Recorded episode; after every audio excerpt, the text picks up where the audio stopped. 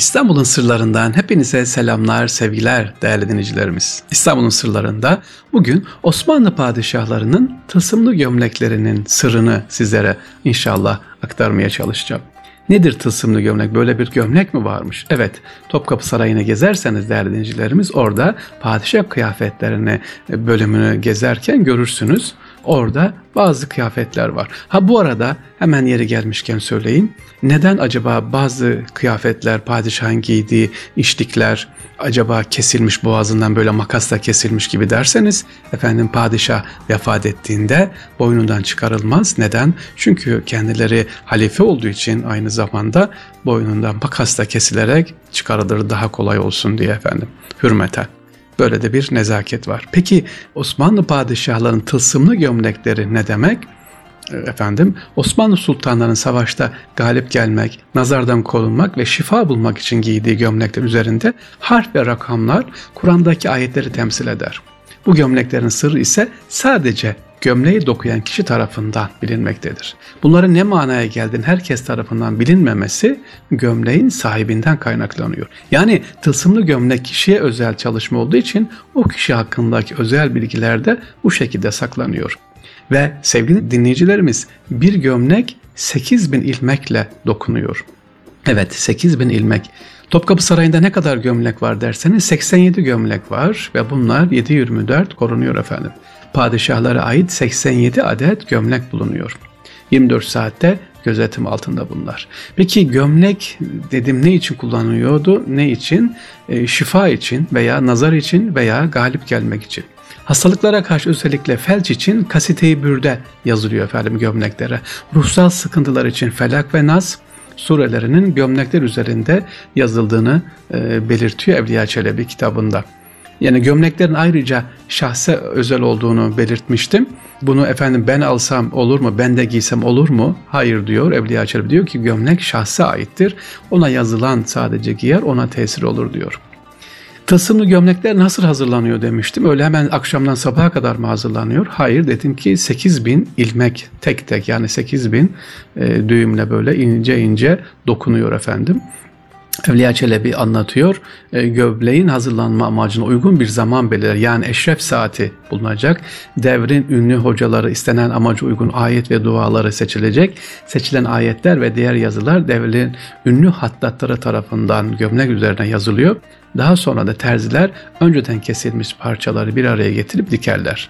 Böylece bir tılsımlı gömlek müneccim, din adamı, hattat ve terzinin işbirliğiyle ne yapıyor? Ortaya çıkıyor efendim.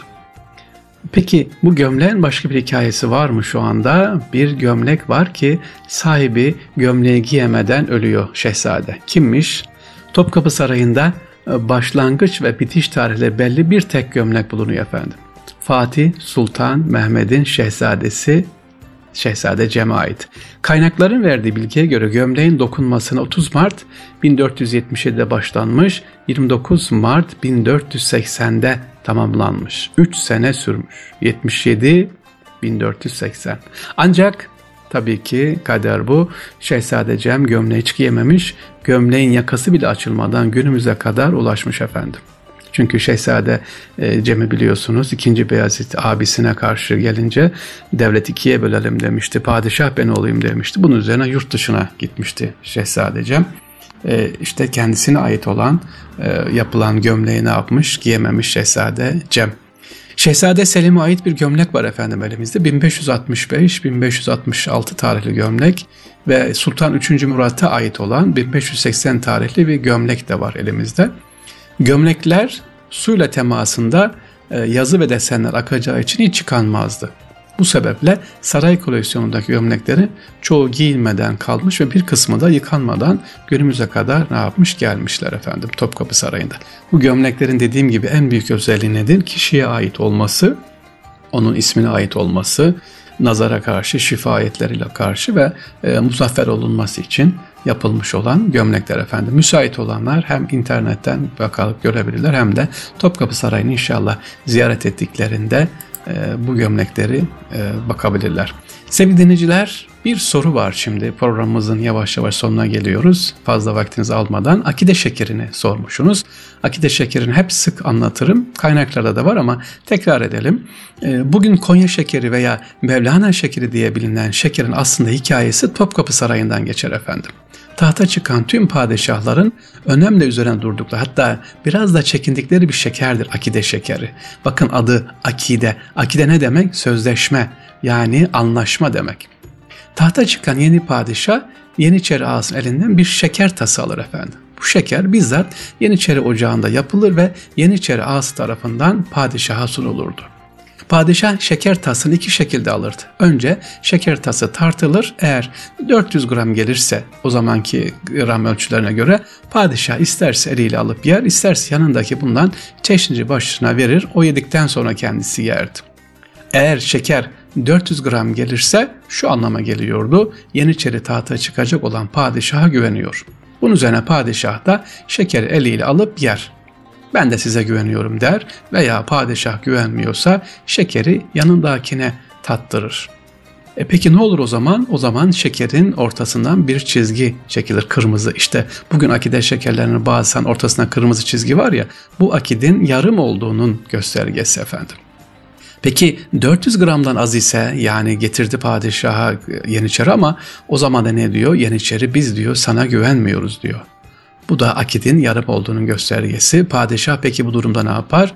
Ya şekeri alır yer, siz güvenmiyorsunuz ama ben size güveniyorum der veya o da ben de size güvenmiyorum der. O zaman akit yine tamamlanmamış olur. Şeker dökülür, yenilir, padişah tahta çıkar ama bir arada ne vardır? Akitleşmeme vardır efendim. Bunun e, düzeltilmesi gerekir. Nasıl? İşte cülüs bahşişleri ile askerin gönlü alınıyordu o dönem.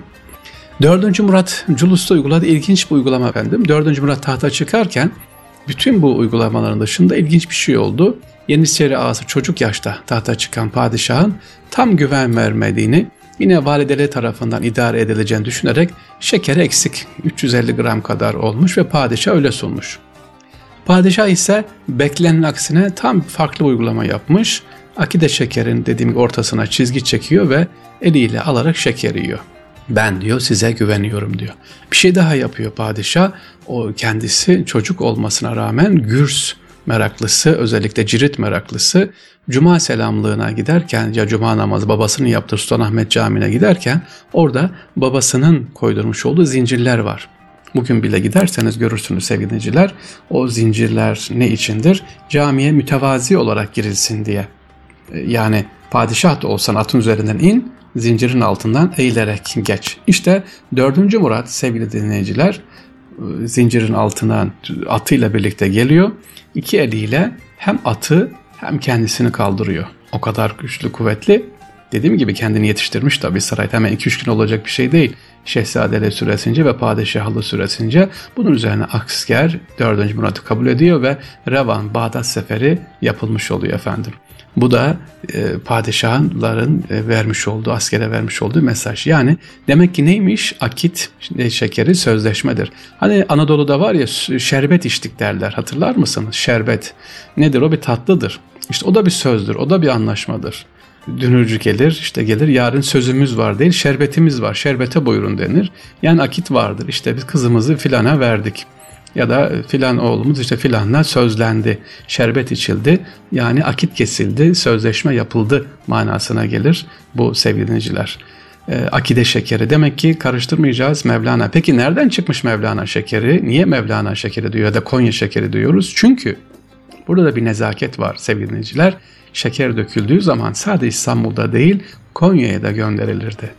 O dönemde Konya'da Mevlana Hazretlerine hürmeten orada dağıtılır Orada da halka ikram edilirdi. Ondan Konya şekeri ya da Mevlana şekeri diye gelmiş. Zaten padişah tahta çıktığı zaman hemen bir elçi ne yapar? Bir ekibi, bir temsilcisi Konya'ya gider. Mevlana Hazreti türbesini ziyaret eder padişahın selamını iletirdi. Yani Konya İstanbul için çok çok önemli bir şehirde sevgili dinleyiciler. Yine aynı şekilde padişah sefere çıkacağı zaman Konya'ya yine bir ekip gönderilir. Mevlana Hazretleri'nin türbesi ziyaret edilir, dua edilerek sefere öyle çıkılırdı. Evet İstanbul'un sırlarında sizlerle birlikte olduk. Bakalım inşallah e, daha sonra neler var bohçamıza sizlere aktaracağız. Allah'a emanet olun sevgili dinleyiciler. Esselamu Aleyküm ve Rahmetullah ve Berekat.